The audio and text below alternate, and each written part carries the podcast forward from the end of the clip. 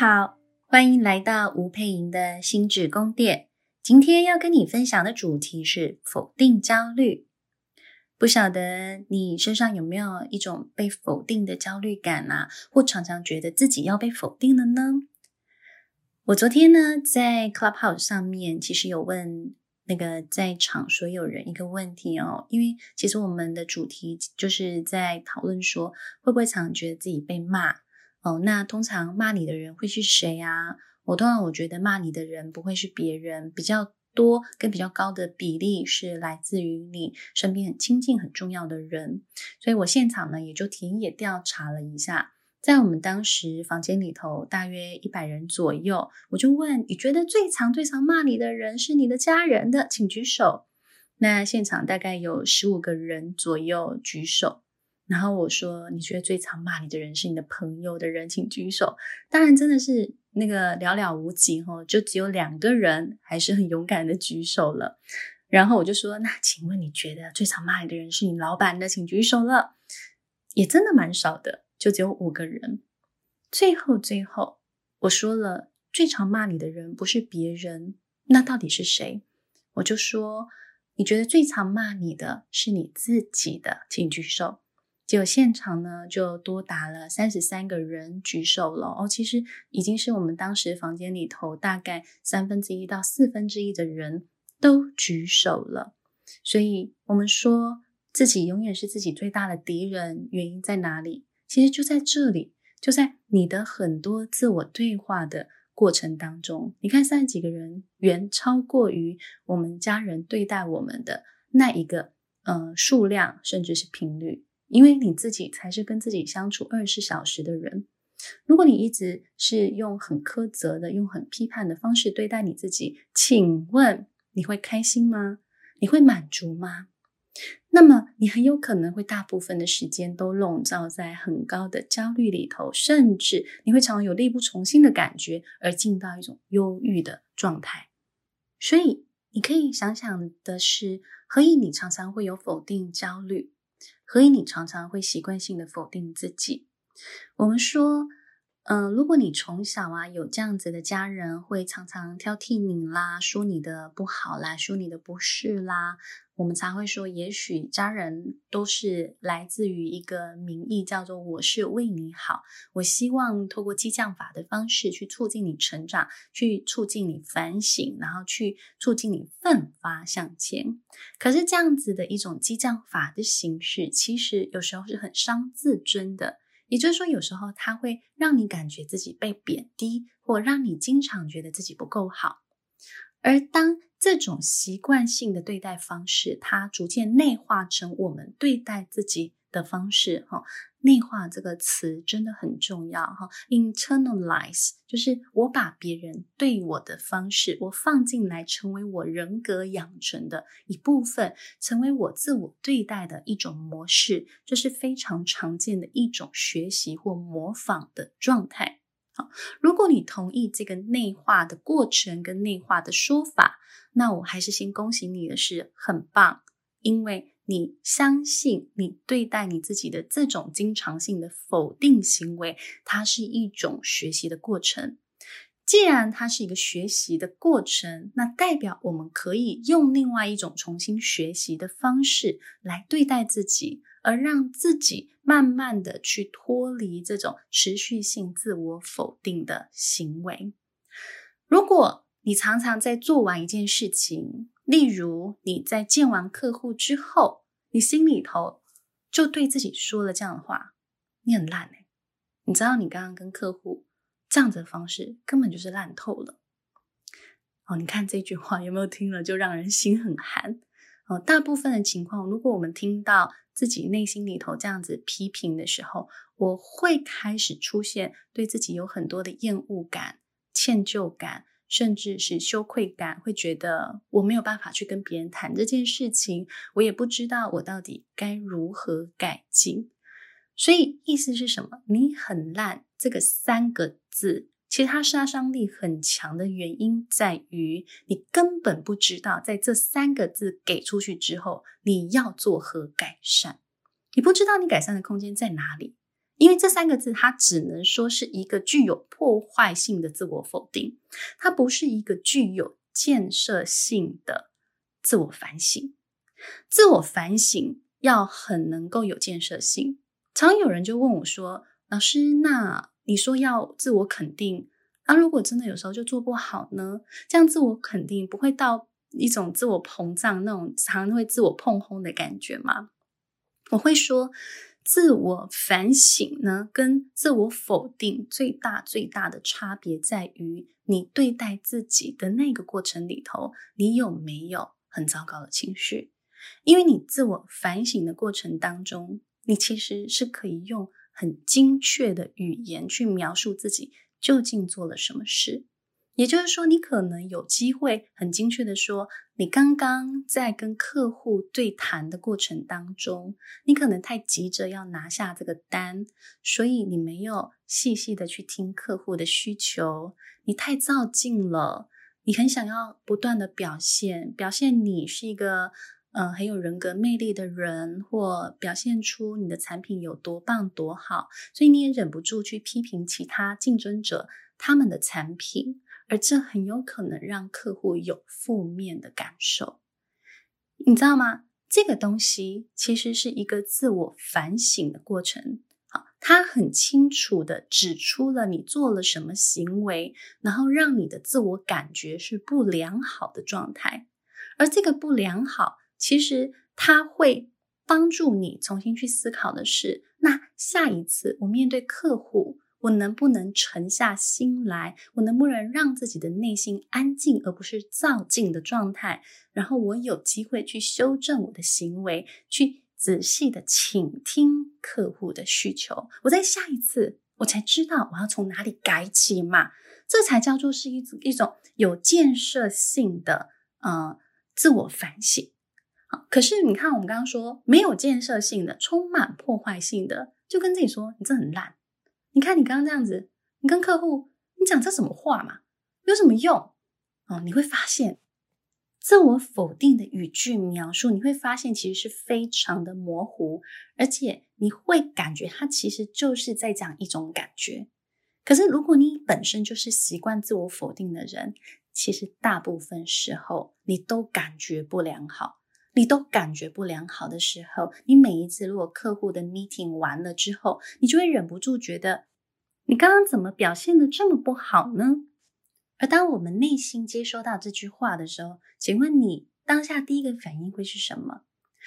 大部分情况，我们第一个反应有可能就是先是自惭形秽的，但也有可能我们会开始升起一种自我防卫，这个自我防卫会。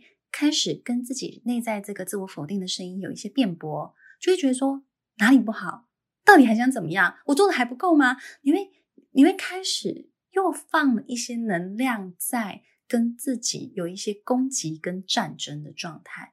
所以你知道，我们有时候力不从心是什么概念？它是我心里很想做，但是我行动上我做不到。可是导致我们行动上做不到的，有时候就是我们的负面情绪吃掉了我们大部分的精力，我们大部分的 energy。我已经没有 energy 了，我怎么还有办法去做事？所以它很容易形成一种持续性的负面循环的状态，然后你就会一直产生一种自我意象的感觉，就是我真的就是一个不够好的存在，所以。我我很烂哦，这样子话听起来好像也蛮合理的。可是你又很不甘心自己常常做的这么努力，怎么还得到这样子一个自我评价的状态？所以听到这边，你可能就会想问：嗯，好，那接下来怎么办呢？我现在内心里头就是有这些声音，那我不要跟这些声音吵架，可是我也不甘心，就是听话。或者是我已经够听我自己内心的话，我知道我烂啊，所以我也很努力了。可是，在这么努力之下，好像到最后的结果还是烂的。那到底该怎么办？很重要一件事情，其实真的，我们要能够达到我们内外一致或我们内外合一的这个状态，它是一种和谐感。所以不去跟自己吵架这件事情是，我能不能好好的体会这个自我否定或这个自我批判这么强烈的声音，它究竟来自于哪里？我能不能好好的去面对这些声音？当我的学生在跟我分享他常常有这样自我对话的时候，我其实听了就会觉得很心疼。因为你其实很知道他在自己的生活上、工作上花了多少的心思在努力，可是他一直被困在这种自我否定非常强大的声音里头。后来我就带着他去跟自己自我否定的声音有一些对话，我就跟他说：“来，我们来练习面对这个否定的声音吧。”然后，当然，你知道，我们就真的在那个现场，我们就开始做起角色扮演啦，让他把这个很很否定的声音把它抓出来，好，坐在他的对面，好，这就是我们心理智商常用的空椅法的这个技术，哦，把他叫出来，让他坐在对面，然后开始跟这个凶巴巴的声音有一些对话，好，然后我就说，来，你练习一下这个凶巴巴的声音，你超级熟悉不过了，你这时候你会想要怎么？跟凶巴巴的声音对话，那当然一开始呢，他就会讲说：“我其实很努力了哦，你讲的话我也都有在听。”好，然后后来我就要他承认，在这么长期被凶巴巴的对待的情形之下，他的心情是什么？好，他其实就很坦诚，他说：“我觉得心里是很难过的。”很难过，就是好像自己这么努力还做不到那一些要求，或自己这么努力好像还是没有受到肯定的感觉。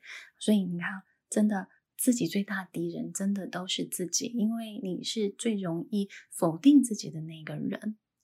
然后我就跟他说：“好吧，那你就对着空椅上那个椅子上的那个凶巴巴的自己，你跟他说，听到你讲你很烂的。”这个话语，我心里是很难过的。啊，我就要他去承认这个难过的感受。你知道，有时候事情其实可以变得很容易，在于你开始愿意承认你内心某一些感受。因为你知道，大部分会自我否定的人，通常是不允许自己脆弱的，通常也不允许自己，呃，会有这些负面的感觉在身上。所以很多自我否定的人，他们都会把自己盯得很好，然后他们都会勇于承担很多事情，但是又闷不吭声。可是当你现在跟自己说“我会觉得难过”，那等于是在说，其实难过是可以的，难过在我身上是可以被接受的，而且它是一个很正常的状态。如果你都可以接受自己这样子很正常的一个脆弱情绪的状态，你会开始感觉内心反而是轻松的。你不用什么事情都跟在那里，也不用一直处于压抑的状态，你反而会觉得内在的自我是被释放开来的。所以，当他只是讲了一句“我觉得心里很难过”的时候，你会觉得其实他整个人身心状态好像就都松开来了。松开来了之后呢，我就跟他说：“那你练习看看，你希望这个凶巴巴的声音怎么样？哦，你看凶巴巴的声音，一天到晚期待你，奇怪了，那你可不可以期待一下这个凶巴巴的声音呢？这样才平衡嘛。”后来他就想了一下，其实当他觉得当他说了“我觉得很难过”之后，他突然在下一刻，他觉得自己反而是有力量的。这就是很有趣的地方是，当人愿意承认内心那个脆弱的感受，其实反而会有一种释放之后，突然觉得自己会比较知道要做什么，因为那个东西叫做我没有被我自己的情绪困扰。我们前面不愿意承认情绪的时候，才是最容易被情绪困扰的状态，因为你要盯很满。你不能让这种已经做得很不好，然后还一直在那边流眼泪的那个脆弱状态表现出来嘛？因为你可能就那时候会把自己评价得更糟糕。所以当他这么自然的面对自己的时候，他就会觉得，其实我是可以改善我自己的状态，而且我其实知道，我一直都在改善的过程当中。你知道，他就有一点放过自己了。然后他就学着对那个凶巴巴自己说：“你讲的话，我都有在听。你下次能不能用轻松一点的语气跟我对话呢？好，你下次能不能看到我在努力，并且愿意支持我跟看见我的努力呢？他其实就一边讲一边很难过。其实我觉得也不一定真的说是难过跟委屈，而是它是一种我面对真实自我状态的情形之下去讲的这些话。然后他就突然间觉得，哇，原来我都用这么凶悍的方式对待我自己啊！哇，原来对待自己其实有更多的、更自在的方法。可是我却没有去用这些方式。当他开始去面对凶巴巴的自己，然后去跟这个声音有一个比较平等跟和缓的对话的过程的时候，他突然间觉得，其实很多事情好像都变得可以解决，并且他突然好像就开启了另外一只眼睛，看见了过往自己各式各样的努力。他反而开始也变得去接受自己的方方面面，所以很有趣的是，当我接受，并且我不批判我身上的那些被压抑的负面情绪，或难过啊，或愧疚啦，或觉得羞耻的感受的时候，他反而看见更多他自己做的很好的那一部分。所以有时候我觉得人的心理历程其实很有趣。所以我也很希望来听呃 Podcast 的你们，也许帮忙自己的一件事情是，你们听了 Podcast 之后，你愿不愿意去重新的整理你自己内在各种声音，同时你愿不愿意去整理你心里头现在正经验到的各种情绪感受，然后用新的方法，哦，用中性的方法去看你身上的各种感受。而当你这么做了之后，你突然会觉得，哇，我的人生其实有各种可能性，诶，不是我原本所想的那种方面。啊，你看，我们说在否定焦虑里头的这样状态的人，他原本想象的是什么？如果哪一天我完美了，我就棒了。我不是诶，而是我开始接受我自己的不完美。其实我早就已经很棒了。所以你就会发现，哇。原来人生有这么多的可能。好，假设我没有耗费时间跟精力在那个否定的焦虑里头，在跟自己的对抗里头，那我也许会有更多的时间跟精力去追寻，好，去超越我自己。好，可是如果当你一直用旧的方法，一直去跟自己，嗯，打斗啦、吵架啦，好，或者是一直在。呃，对自己的声音有很多自惭形秽啦，或者是会有忍不住自我毁灭啦、自我破坏的情况下，就会发现你的人生好像在原地踏步，或者是一直在重来的状态。哦，那其实就会很可惜。好，那如果你听了这个 podcast 之后，其实你可以开始好好的去整理你自己，带着觉知去生活。好，非常的重要是。有很多时候，我们都太本能的在过生活了。